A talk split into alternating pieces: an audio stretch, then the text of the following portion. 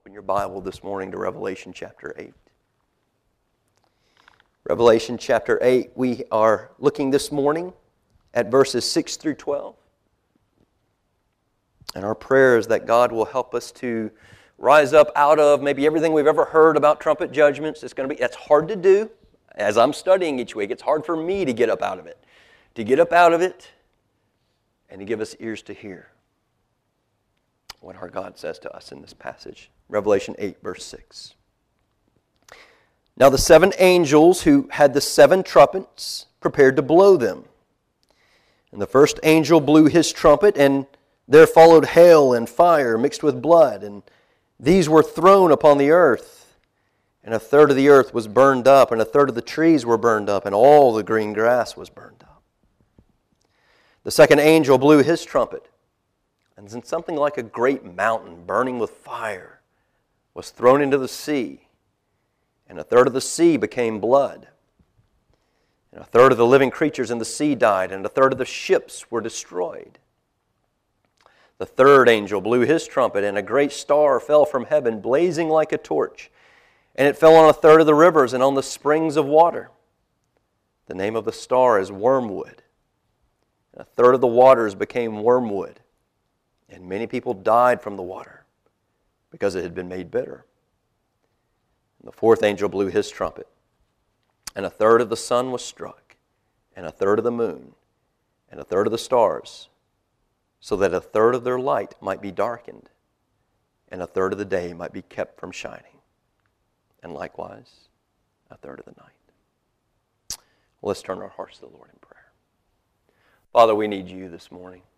We need you to uh, meet with us this morning through the promised presence of your Holy Spirit, to give us eyes to see and ears to hear.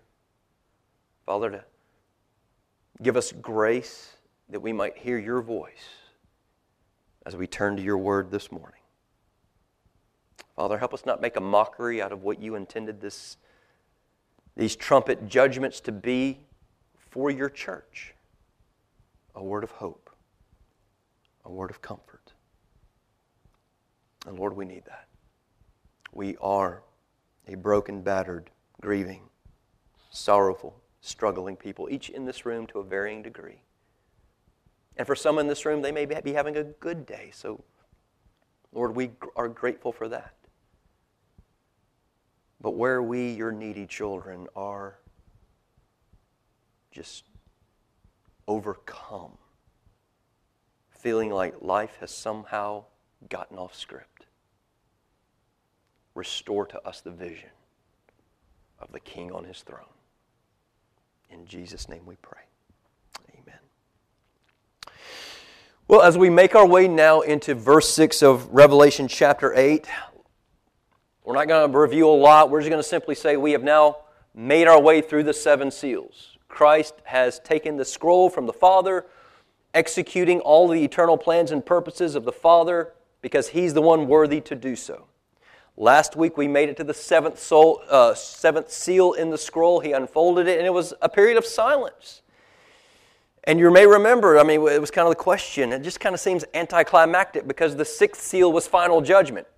All kinds of people on the earth crying out for the mountains to fall and bury them alive, for that would be preferable to facing King Jesus in his unrestrained wrath. And then seal seven opens and everything goes quiet. How? What? What's going on there? And again, it was think to the most spectacular event you've ever seen. You're so overcome with joy and excitement. Nothing will come out. That's what's happening there. The king has done it. The king going back to Genesis 3:15 and that serpent and the sin and, and, and Satan and the world and, and the dichotomy between the, the seed of the woman and, the, and, and life in this world ever since that moment. And there's a promise that the Messiah is coming and he's going to defeat Satan, defeat sin, defeat no more tears, no more suffering.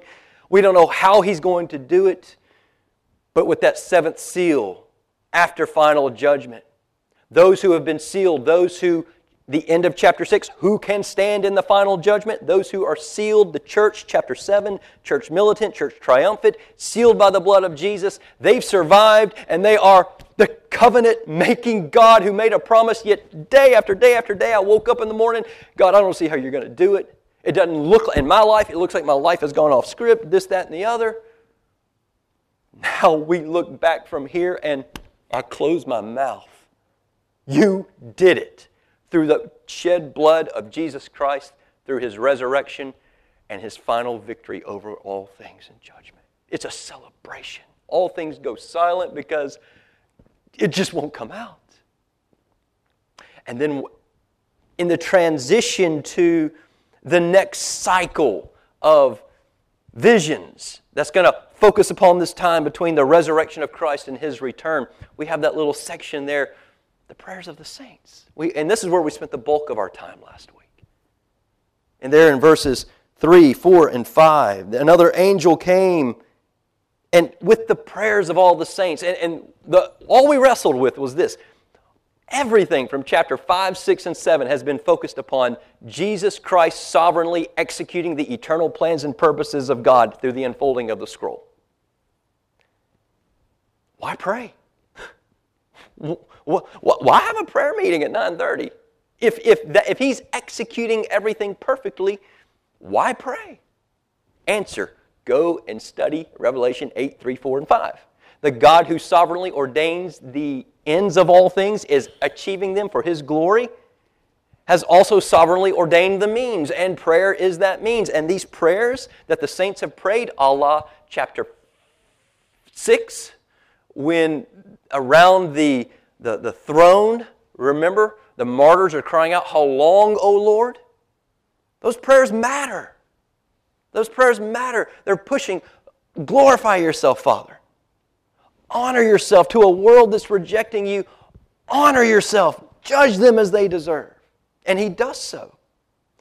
And verses 3, 4, and 5 tell us it's the prayers of his saints that are, alter, that are offered on the altar, the blood of Jesus Christ. All right, we pray in Christ's name. We pray for His sake. We pray for His glory. That's not just taglines we attach in our prayer. We, we really mean that.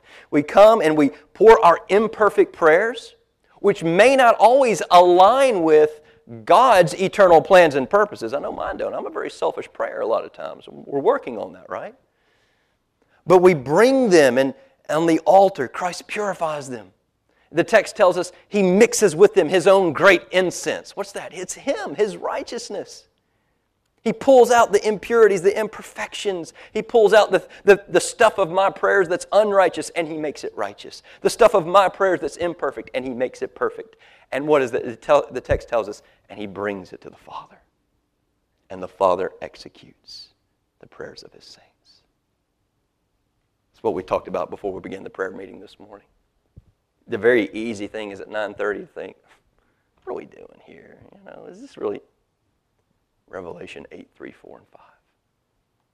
There's great power in prayer. And it's those prayers that transition us into verse 6.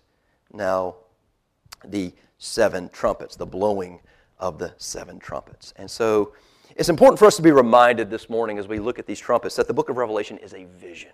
All right, what sets the book of Revelation up out from all the other texts of the Bible? Elsewhere, you hear the Lord said this. The Lord said this. In Revelation, it's completely different. John looked and saw. John looked and saw. It's, it's, it's being communicated to him vastly different from most every other book of the Bible. He looked and saw. This is a vision.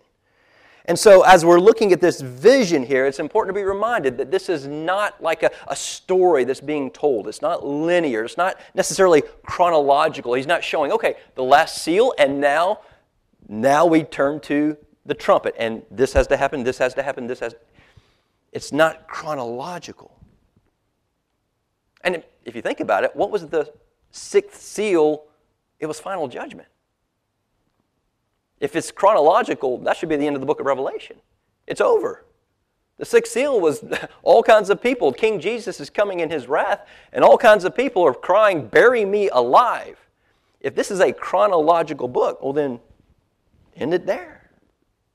Why, why do we press on now through these trumpets? Because the seals lead us back around. Because the seals focused upon one aspect of this time between Christ's resurrection and his return, and now the trumpets are going to serve a different purpose with regard to this period of time. Again, I go back to that illustration I used early on to try to help us understand the structure. Think about attending a football game or watching a football game on television. You have a camera at the 50 yard line, about 10 rows up, and it's just straight ahead. You got a camera on the east end zone, the west end zone. You got a camera up above giving an overview. You've got a camera that focuses from the, uh, the defensive perspective, from the offensive perspective. You got one that's focused on the coaches. You got one that's focused on a star player. And at any given moment, you're watching the game. It's going to cut to those different cameras, and it's not a completely different game. It's the same game, it's just showing you something that the previous camera angle didn't pick up. And with these trumpet judgments, it's the exact same thing. It's coming back around and say that there's more to see, more to understand in this time between the resurrection and the return of Jesus Christ. So, trumpets. Why trumpets? Well, we want to be biblical about this.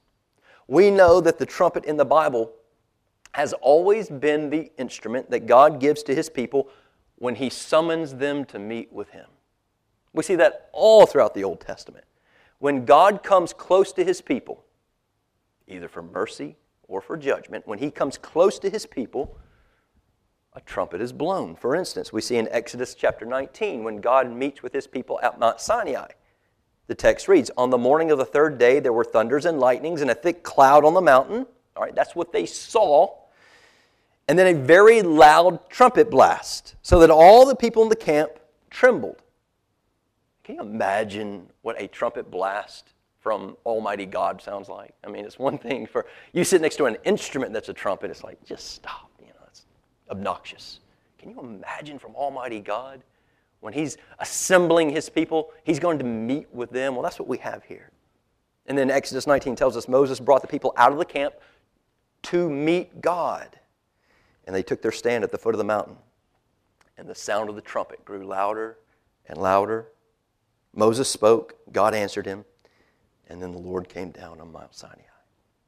That's just illustrative of what we see all throughout the Old Testament. In Numbers chapter 10, we're told about two silver trumpets that were fashioned, that were blown to summon God's people to assemble before the Lord at the tent of meeting. In the book of Joel, blow a trumpet, sound an alarm on my holy mountain. Let all the inhabitants of the land tremble, for the day of the Lord is coming. The Lord is coming near. Blow the trumpet. Then, of course, Matthew 24 they will see the Son of Man coming on the clouds of heaven with power and great glory, and he will send out his angels with a loud trumpet call, and they will gather his elect from the four winds, from one end of heaven to the other. So, the trumpets, why the trumpets here? We've, we, have we have got seals, and we understand that imagery. The scroll is the eternal plans and purposes of God to fulfill his promises. And so the unfolding of those, that, that makes sense. Unfolding the seals is executing those things. All right, so the trumpet. Well, exactly what we see in the trumpet is to get our attention. A trumpet is intended to, as we living in this time between the resurrection and the return of Jesus, right? And we've got this hard life here. The trumpet is intended to get our and turn our eyes Godward to turn our eyes upward, to look to the Lord, to look to our King. Even in the midst of all the hardships and the battles and the sufferings and the sorrows and the griefs, until He returns, the trumpets are constantly blasting. The King is saying, Turn up here. I'm summoning you to me. Fix your eyes on me, church. Woe to us if we fail to do so. And may I commend to you because it's been true for me. If we fail to heed the trumpet call of Christ saying, Look Godward in the midst of what we're going through, it is woe on us. It's miserable. It's discouraging. It's deflating. But trumpets are used to get our attention. Trumpets are also used for a second reason to announce God's presence in judgment to announce his presence in judgment upon his enemies and to warn them they're in grave danger. And in light of what we see here with these trumpets, we're going to look at them more clearly beginning this week and then in two weeks when, we, when we're back together again. It appears that John, as he's writing this, is framing. Remember, he's seeing a vision. He's not being told, write this, write this. He's seeing a vision and he is writing it down. John is, Spurgeon once said of John Bunyan, the author of Pilgrim's Progress, he said, if you could pinch John Bunyan anywhere and make him bleed, he would bleed bibline. And what he meant by that is this I mean, he just bleeds the Bible. He knows God's Word. He knows uh, the message of the Bible, and it just comes through. And you see that when you read Pilgrim's Progress. You read that allegory, and you think, I've never seen God's Word come to life in this way. John here, if you pinch him, he bleeds bibline because he's, it almost appears with these trumpets, he's framing this whole vision in light of and I don't think this is accidental, in light of a previous situation, a previous episode. And he uses that trumpet call in judgment to inform what is happening here in this time between the return of Christ, uh, his resurrection and his return. And that great event I think he's alluding to is that great trumpet blow around the city of Jericho.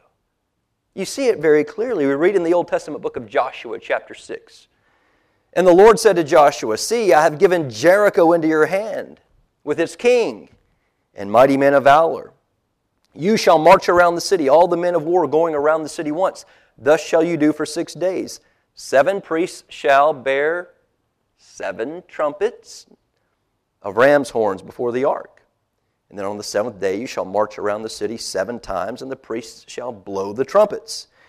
And when they make a long blast with the ram's horn, when you hear the sound of the seven trumpets, then all the people shall shout with a great shout, and the walls of that great city will fall down flat, and the people shall go up, everyone straight before him. So go back to that story. Jericho is a fortified city that stands between the people of God and the promised land. God has promised his people the promised land. He says, I'm giving you that promised land. It's occupied. You got a problem here with Jericho, a walled, fortified city, getting through there. I'm telling you, I'm going to give it to you. You can't do anything. But here's what I want you to do. He gives them the instruction. In order to remove this obstacle that is the city of Jericho, I want you for six days to march around the walls. I want the Ark of the Covenant. This is an important component. The Ark of the Covenant to go in front. I want the priests with their seven trumpets to go around seven days. On the seventh day, encircle it seven times, and then blow the trumpets. What happened? The walls of Jericho, which were the stumbling block to the promised land, came tumbling down, and God gave them Jericho. The trumpet blast was a blast of warning, God's judgment. You're standing in the way of God's eternal plans and purposes. He promises this land to His people. And you, great city Jericho, are about to be made flat because God has promised this to His people. The trumpet call is a warning of judgment.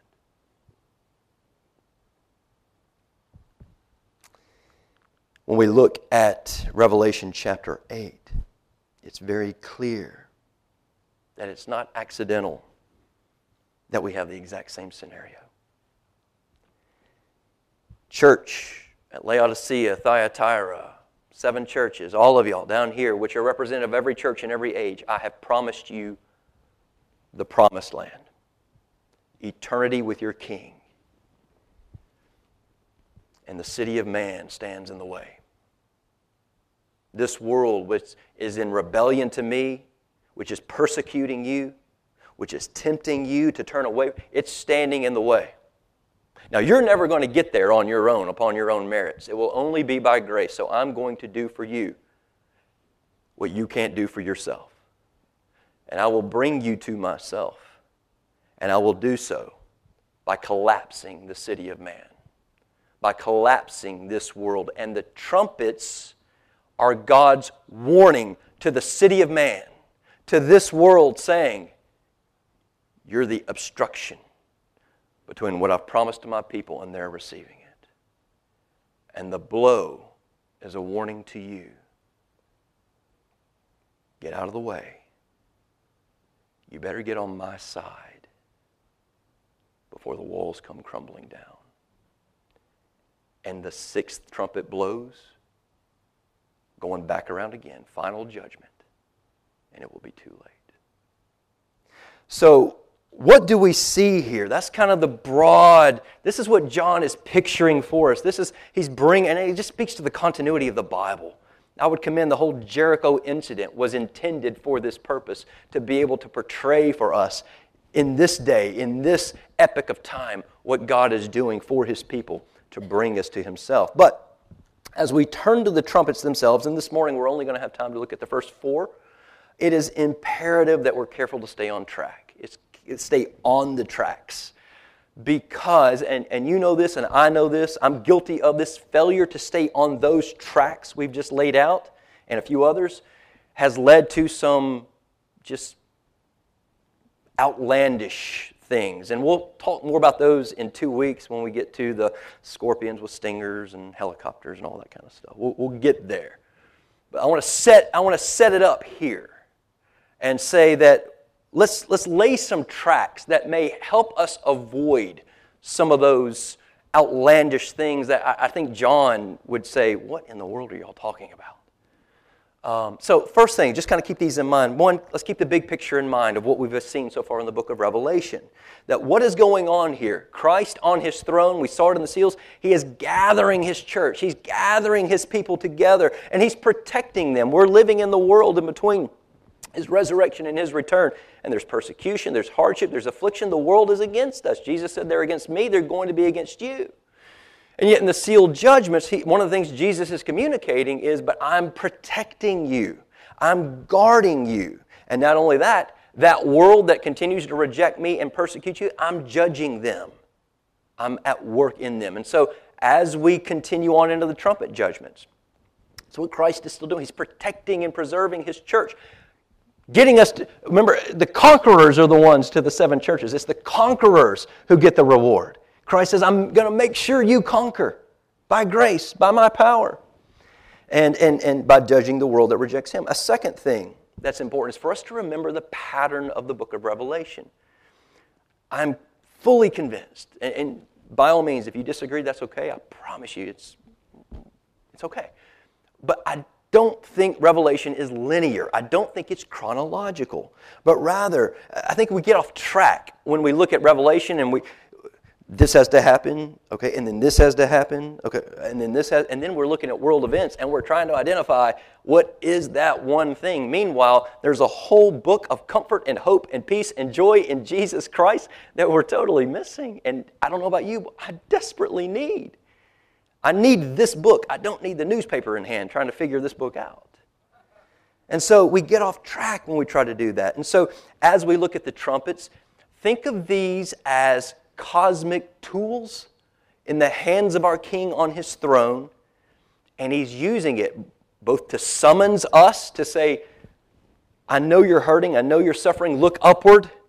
I'm near, your king is near, but also these trumpets are sounding an alarm it's sounding an alarm of warning to anyone who wants to rebel against him.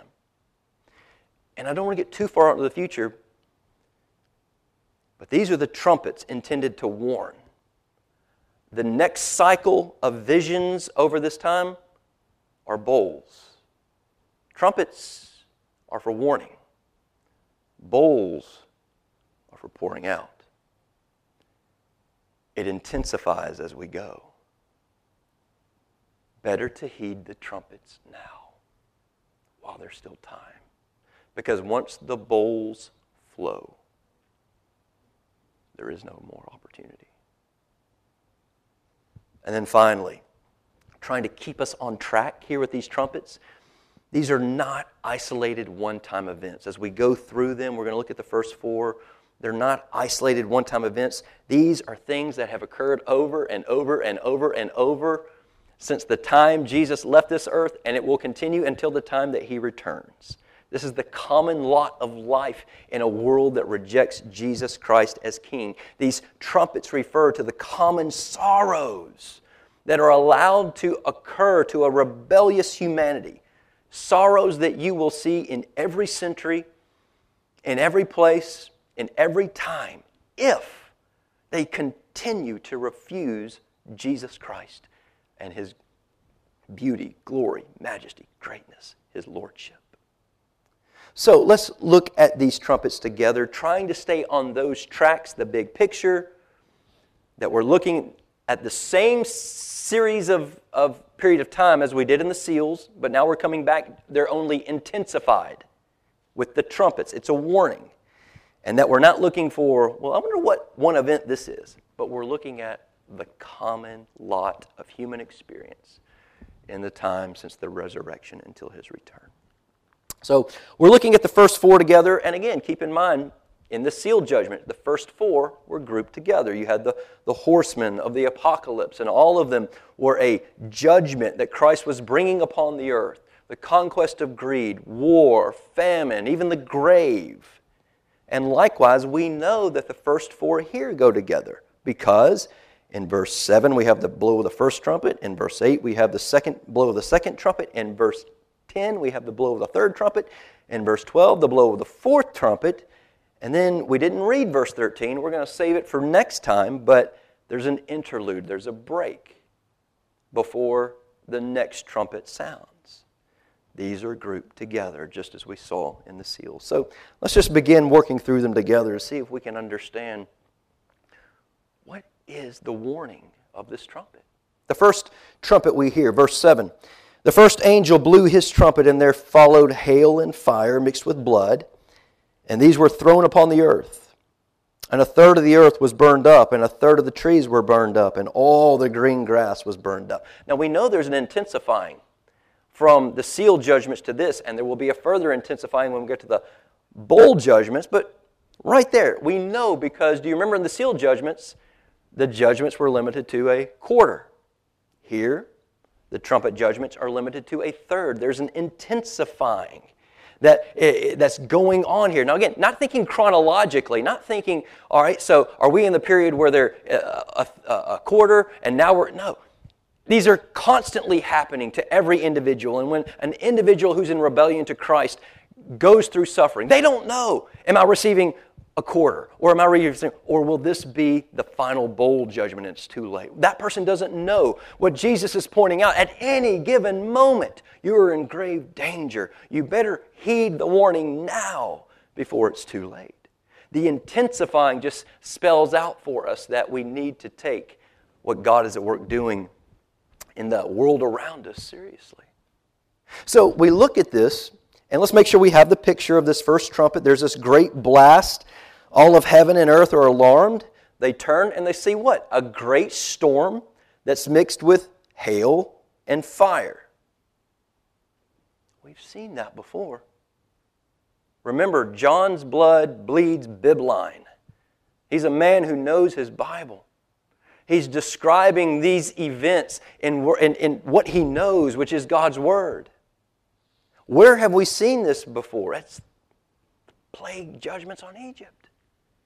This was the seventh plague upon Egypt. And in fact, we're going to see all throughout the book, or th- these trumpet judgments, there are allusions. I believe it is, there's one I'm working on, but six out of the seven all have a very clear, pointed allusion to God's judgment on Egypt. Why? Because they had rejected Him as their God and they were self sufficient. Remember, Egypt was very wealthy, very proud country. I mean, look at those pyramids, look at the Sphinx. I mean, you, archaeology tells us it was a very wealthy, very self sufficient country, nation, and, and, and it, was, it, it had uh, God's people in bondage. And so God sends these judgments upon Pharaoh, upon his army, upon the nation as a whole to judge them for their self sufficiency, for their rejection of Him, and to set Israel free. And six of the seven trumpets, it appears, have direct parallels to those plagues. And with regard to this one, we can go back and look at Exodus chapter 9. There we read Moses stretched out his staff toward heaven, and the Lord sent thunder and hail and fire ran down to the earth. And the Lord rained hail upon the land of Egypt. There was hail and fire flashing continually in the midst of the hail, very heavy hail. Such had never been in all the land of Egypt since it became a nation. Do you hear the echo? Do you hear the echo in this first trumpet of that very thing? Now, the question I think where we get off track. Uh, is this a literal thing here in Revelation chapter 8? This, this mixing of fire and hail, and, and, and there's actually another element with this one of blood. I would say this in Egypt, it was very literal. But as we come to the book of Revelation, I think what we have here is a metaphorical portrayal. It's an illustration. Again, John is getting this vision and he's, he's, he's trying to process it. He's writing it down for the good of the seven churches, for us, and, and, and he's writing as best he can what he knows. And he, he sees a, a parallel, he sees a connection with that, and it's how he puts it down. And so I, I commend to you that this allusion to God's judgment on Israel, excuse me, Egypt, is intended for you and I in this period between His resurrection and His return to lay out before us and say, now, you know how bad things were in Egypt. By comparison, God's judgment upon the world, Christ's judgment upon the world in this period is worse. Why? Because with this one, it's fire and hail and blood. That's what was missing in Egypt. Why blood here? Well, I think it has to do with the destructiveness of this judgment. This is Christ's warning to a world that continues to reject Him as King, Lord, Savior, and treasure. That the judgment upon your heart, your life, your soul will be devastating. And there it was limited to a particular location, it was Egypt. Now on a world that has rejected him. You can see this suffering at any time, in any place. And though we live in a world that prides itself in rejecting Christ as King, they themselves know they still can't find the hope, the joy, the peace, the satisfaction, the contentment, the life in anything here. And that's part of their suffering.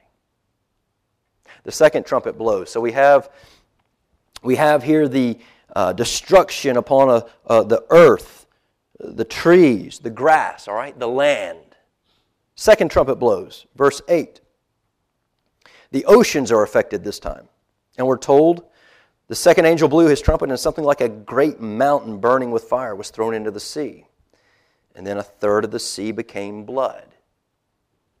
Where else have we seen the sea, the river becoming blood? There's an echo there of the Nile River when it was turned to blood. And a third of the living creatures in that sea died, and a third of the ships were destroyed. So, again, we want to keep the, the big picture in view here. In the first trumpet, the earth, a third of the earth is, is destroyed.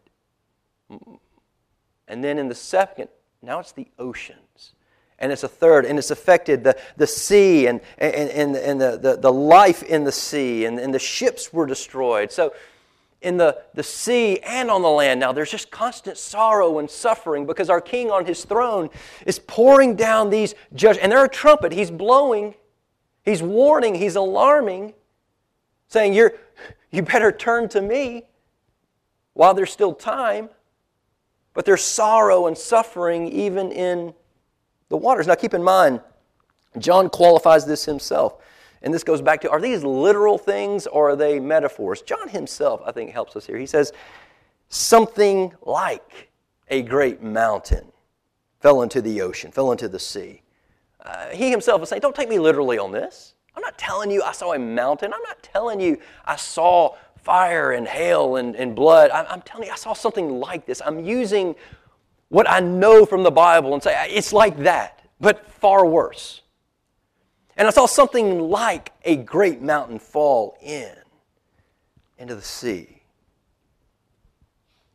So now, in these judgments, land and now ocean have been affected by the judgments of Christ. Where are you going to go, person who rejects Jesus? Where are you going to go to find the joy, the happiness, the, the, uh, in your time of sorrow, in your time of grief, where are you going to find hope? You can't go to the land, you can't go to the water because there's sorrow there. And, and, and uh, throughout the Bible, the, the, the picture of a mountain falling into the ocean is a picture of sorrow. We can go and look at Psalm chapter 46, verses 2 and 3.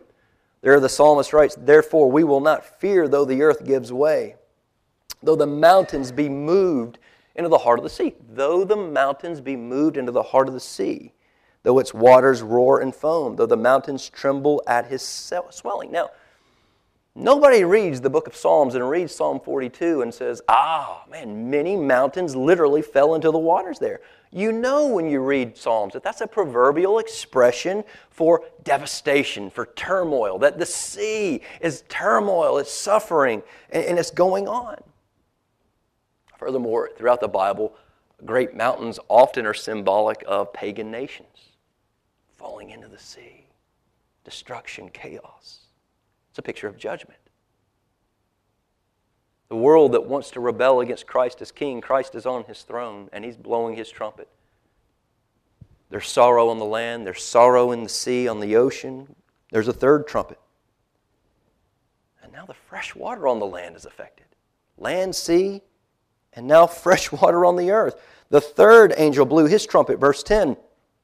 And a great star fell from heaven, blazing like a torch, and it fell on a third of the rivers and on the springs of water.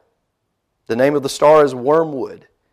A third of the waters became wormwood, and many people died from the water because it had been made bitter.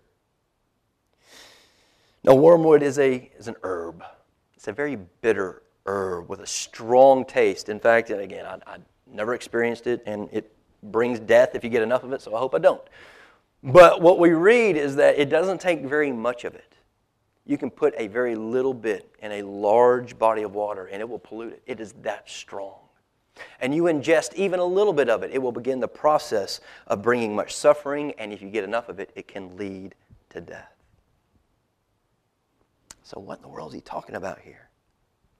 Is it, again, is this a literal thing that the, uh, a third of the, uh, the, the, the, fresh water supply on the earth is going to become poison? And I, I don't, I don't think so. I, I, mean, God's able to do whatever He wants to do. And, and, and I'm not trying to put Him in a box and say, God, He's not going to do this. He will. I'm just simply saying, in keeping with the flow of Revelation and it's how it fits into the broader context of the Bible, I think what we have here is very similar to what we see in the book of Jeremiah. The prophet Jeremiah in chapter 9 says this Therefore, thus says the Lord of hosts. This is God speaking through Jeremiah. Behold, I will feed this people with bitter food and give them poisonous water to drink. I will scatter them among the nations whom neither they, they nor their fathers have known, and I will send the sword after them until I have consumed them. Now, there, Jeremiah is announcing a literal poisoning of the waters. So again, I go back. Is God saying he's it's not literal? He, obviously, he can do it. I just don't think that's literal here.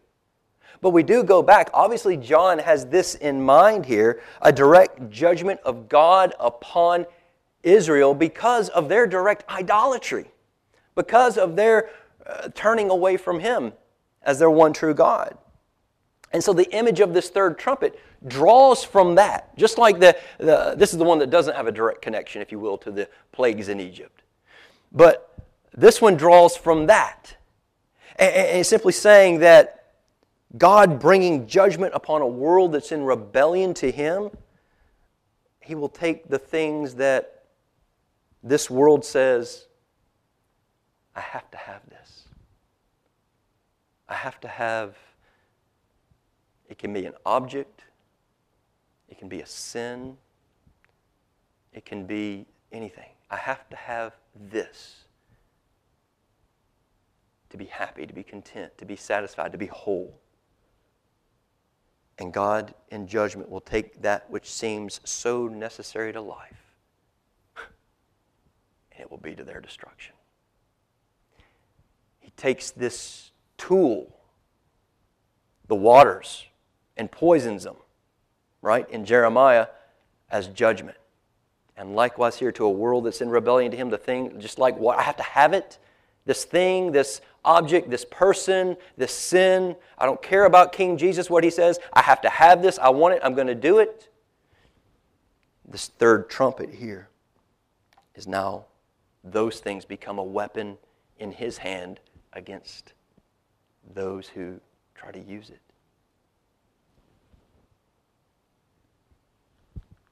Talk about that more in just a moment. And then we come to the fourth trumpet land destroyed, oceans destroyed, fresh water on the earth destroyed. Where are you going to go? Where are you going to go in times of sorrow? You're trying to find something to make you whole, something to bring life, something to bring joy. These all three things have been made tools of sorrow. Is there anything left undone? The fourth seal. The fourth trumpet blasts, and the fourth angel blew his trumpet, and a third of the sun was struck, and a third of the moon, and a third of the stars, so that a third of their light might be darkened, and a third of the day might be kept from shining, and likewise a third of the night. So now, those objects that produce light that we need to guide us? Even when the sun goes down and it's dark outside, that bright moon, it gives you a little bit of light. You're not in pitch black dark. You got some light to guide you. Now they're darkened. And I would commend to you that with this fourth trumpet, we have a direct parallel with the ninth plague of Egypt. You'll remember that. Total darkness. The skies went dark. And God's judgment there in Egypt was localized to them to make Egypt, which was what? So self sufficient, so rich, so powerful. We need nothing. We can do anything on our own. Let's turn out the lights and let's see what you can do then. It was meant to humble them. It was meant to expose them. And, and the God that they worship, the uh, uh, Ra God, I think it is, the God of the sun. Let's see what help He is to guide you when the God who created the sun, the moon, the stars turns out the lights all of a sudden, those things, the God of Ra, or whatever they thought would be their guide, was exposed to be poor guide. They were dwelling in darkness. And that is drawn by John here in this fourth trumpet to say that this is another alarm that Christ is sounding to a world that rejects him. You're trying to find something to guide you in this life, to give you hope, to give you direction. I'll turn off the lights on that thing that you're looking to to guide you. And then where do you turn? It's exposed for what it is it's an idol. And so these four trumpets that are blown, again, are intended by God to sound the alarm for the church Look up. Look up. Look Godward. Because you're going through all these hardships just like the unbelieving world is. Now, it's not for the same reason, but for you and I, the trumpet is an alarm that says, Look up, your king is on his throne. The story has not gone off script. There is hope. And for the unbelieving world, the alarm is a warning you're in imminent danger. You've been through past experiences of Christ's judgment, and it affected a quarter. Again, we're not one, two, three, four, you, one, two, three, four, you. It's not that. It's just it was limited. But the more you betray your king, the king, he'll turn the, turn the intensity up. And know that there is a max volume. But when it reaches that, it's too late. So, City of Man, repent while there's still time.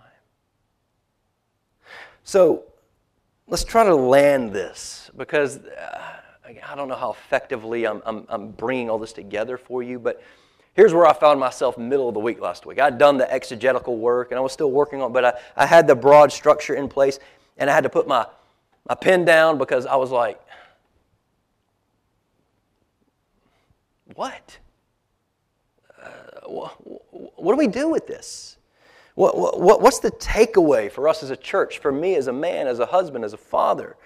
how do these trumpet judgments inform our lives where we are this morning? Again, we've gathered here this morning for fellowship with our King. We're not perfect. Some of us, maybe our situation this morning was I woke up, didn't even put my feet down on the ground, and I was already defeated. And you had to drag yourself out of bed. I don't know what your motive was, but you had to do it. And so, how does these trumpet judgments minister to us? Well, a couple things. First, these trumpet blasts demonstrate for you and I, Christian, in this world, until he returns, that Jesus Christ is in heaven right now. He's on his throne. He is ruling over every aspect of creation. And he's ruling this way. If you had any thoughts of turning your back on your king, the trumpets, where are you going to go? Because he's brought sorrow on the earth, on the ocean, on the waters, and on the, the guides, the lights in the sky. Again, not literal. He's saying those are things that people turn to. We're fixing to go to the beach, the land. The land provides food, it provides jobs, it provides He's bringing judgment and famine on the land. The land's not going to satisfy you completely. The waters, like I said, we're fixing to go to the beach. We're going to have a great time. But it would be folly to move there just because, well, the ocean, man, it's just, it completes me, it fills me. That would be idolatry. The same struggles and hardships we bring to the beach with us this afternoon, they're going to be there on the beach with us. And the rivers the streams, what we, the life. We have to have fresh water for life. If you go to try to find life in something other than Jesus Christ and find it in something, someone, some sin, He will use that as a tool for your destruction. And if you're going to try to find some guide other than Jesus Christ and His Lordship over your life, what good is that going to be when He turns out the lights on that guide? You see, for you and I, because I've had this discussion in my mind. I'm not proud of it. But good, Jesus, what good is it to follow you? Because I look at my life and it's far from what I thought it would be. The trumpets say, Where else would you go? The reason this world will never satisfy is because I'm on my throne. Your problem, specifically to the lost world, you don't want a king. And you are an idol factory, so you're trying to find, you're trying to create your own God with you at the center and all these other things. But the trumpets remind us. I've covered the gamut of creation land, waters, fresh waters, the sky above. There is no place, if you turn your back on Jesus Christ, where you're going to find rest where you're going to find hope, where you're going to find lasting satisfaction. Because all of those things are being used as a cosmic tool by Christ to judge the world that rejects Him. So, these four trumpets are a grace of our King. Oh, woe to us. We've made them about some ludicrous things when they've been intended all along. A summons from our King. Oh, don't turn your back now. Look Godward. You hear the trumpet? Do you see what awaits those who reject my kingship, my lordship? Do you see what I'm going to do? Yeah, the world that you live in, yes, it's hard, but remember Jericho? They stood in the way of the promised land. You got all kinds of hardship and affliction. Use that as an illustration. Hear these trumpets. We're going around seven times. See what I'm going to do to this world in order to bring my people to myself. Don't turn from me now. So let me go back to what I opened with. If I'm understanding these trumpets correctly, there are summons from our King to hear Him, to see Him on His throne to build a worldview that sees things are not always as I perceive them to be, then when I turn on the news and it's bad report after bad report after bad report after bad report, that's a sermon to you and I from our King. That's not chaos running amok. That's our King on his throne, exercising restrained trumpet judgments on a world that's rejected him. You don't want to turn from him. Or when that phone call comes in and the voice on the other side it's in tears and the message they give you shatters your world whatever that is someone you love has passed or is sick whatever the case may be that phone call is a preacher from your king it's a trumpet blast from the throne saying that is not just some chaotic event your king is on his throne that is his trumpet judgment on a world that's in rebellion to him. And if, truth be told, keep reading the trumpets, if they continue to reject him, they deserve much worse than that. Man, that's hard to hear, isn't it? But it's a preacher from the king.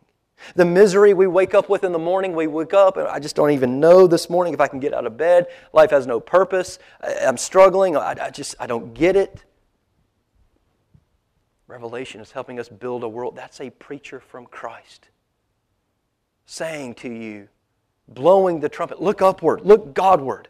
Because you're looking at, here's you, there's the, the city of God, there's eternity, and you're looking at the world, the city of man, Jericho right there. And it is deflating. It is, there's no way in the world you're going to get there. Because our enemy, the world, Satan, my own sin, I will never get there. And it's no wonder I don't want to get, I'm discouraged and deflated, I don't want to get out in the morning. Jesus is blowing the trumpet saying, Look up. The one who is worthy to take the scroll, he's on the throne, and play that thing backwards. What made him worthy? His life, death, his resurrection. That is the declaration of victory over the city of man. It's a preacher from our King. Look to Jesus and don't get up, give up. The emptiness you go to bed with at night, but God, I failed again. It was a wasted day. I struggled, I sinned, this, that, and the other. It's a preacher from Christ saying, Yeah, you did. And woe to you if you don't look to Jesus. If you continue in that, continue to turn away from your king. But look to Christ. Turn to Him.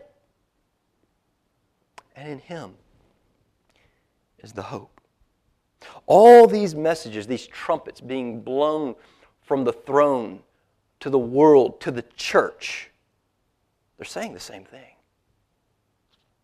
There is no hope outside of Jesus Christ. Nothing in land, nothing in ocean, nothing in sea, nothing in, st- in the stars, nothing in you. Outside of Christ, there is no hope. And what a kindness of Christ to preach like this to us. Because you're probably more mature than I. I'm stiff necked. I'm hard hearted. I'm stubborn. All those descriptions. And so this morning, I think the takeaway is this. If you're here this morning as an unbeliever, and maybe you don't even qualify yourself as an unbeliever, but if in your life you have never repented of a life of rebellion to King Jesus and to a life of surrender to Him in His lordship, His beauty, His majesty, His kingship over you, if you've never turned off all other things and turned to Him, repentance and faith, then this morning you need to know your flesh is lying to you.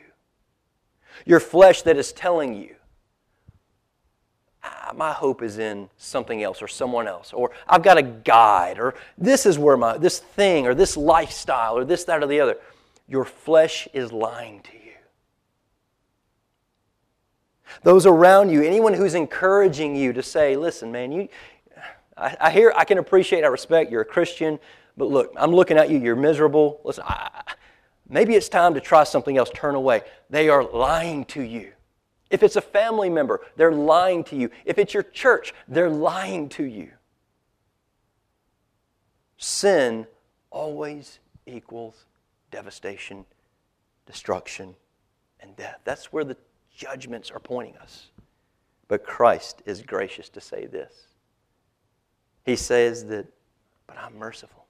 Go and look at Joel chapter 2 We don't have time to look at it this morning. Chapter 2, verse 1. God lays out here's who I am gracious and merciful, slow to anger, abounding in steadfast love. That's who God is.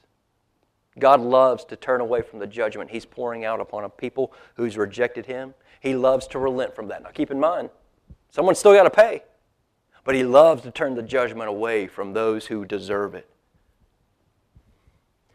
put Him on His Son, Jesus, for His glory and for His good.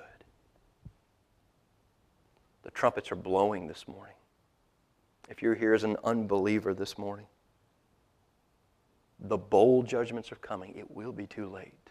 You never know when the trumpet judgment of God turns into the bowl. But right now, while there's time, repent. It is madness to think you can live in rebellion to Jesus and get away with it. Yes, He is patient, long suffering, He is gracious, He is merciful, slow to anger, but do not mistake His mercy for weakness. And to the Christians in the room this morning, don't forget why this book was written. It really wasn't even written for unbelievers.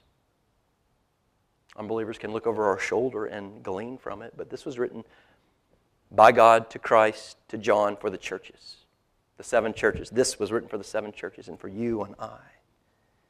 It was written to give us a worldview, to think rightly in this time, this hard time between Christ's resurrection and his return while we, the church, are on a battlefield, surrounded by our temptations, surrounded by the enemy, surrounded by our own sin nature, surrounded by our sorrows, our guilt, our shame. Maybe this morning that's exactly where you are, surrounded by that. And then we turn to this book and we see these terrible judgments poured out. It's not intended to pile on and make you more miserable when you leave. If, if you leave here today miserable, I, I have failed somewhere. The intent of these trumpets is intended to teach us. Oh, imperfect, broken child, your king is ruling over this broken, rebellious world. And as we follow the flow of these trumpet judgments, it's hard. But he's making all things right. You remember where the seventh seal opened up or closed out? That silence. He did it. Can you imagine when we get to the end of it all and we've been brought through the city of Jericho to the eternal city? The king did it. I sat there at that church on July the 8th, and man, I was miserable. I was so broken. I was discouraged, and I just, I heard Jake talking, but it just went in one ear and out the other. I didn't see it. I didn't get it. I'm not even sure he even knows what he's talking about. But good Lord, oh great God, I see it now. You did it. You did it. You knew. The, the story didn't go off script. You knew what you were doing for your glory and for my good. Beloved, our lives are not a play that's gone off script. God is at work. Did you know 1 Corinthians 3? Paul warns if anyone destroys God's temple, God will destroy him, for God's temple is holy. But he's not talking about bricks and mortar. If anyone destroys God's temple, God will destroy him, for God's temple is holy. Talking to the church at Corinth, and you are that temple. You may be struggling to God, are you there? Are you on your throne? Do you even love me? The book of Revelation is the most practical book in the whole of the New Testament. Because from the beginning it has been Christ walks among his churches, he's tending them. That's an act of love. As he walks among these churches, he's sending messages to them. That's an act of love. Brothers and sisters, sometimes in those messages, he had a hard thing to say to those churches. That's an act of love. Sometimes he had to get in their face and confront their compromise with the world. That's an act of love, calling them to repentance. Christ taking the scroll and opening up, executing the judgments of, of God upon a world that persecutes the church. That's the love of Christ for you. Oh, so many of us are believing a lie. We just sang Revelation song. Worthy is the one on the throne. The hard part is taking that song and taking it out of here with us and making that the flow. I believe the trumpets help us to do that. It gives us that worldview, it gives us that perspective. Now may God give us eyes to see and ears to hear.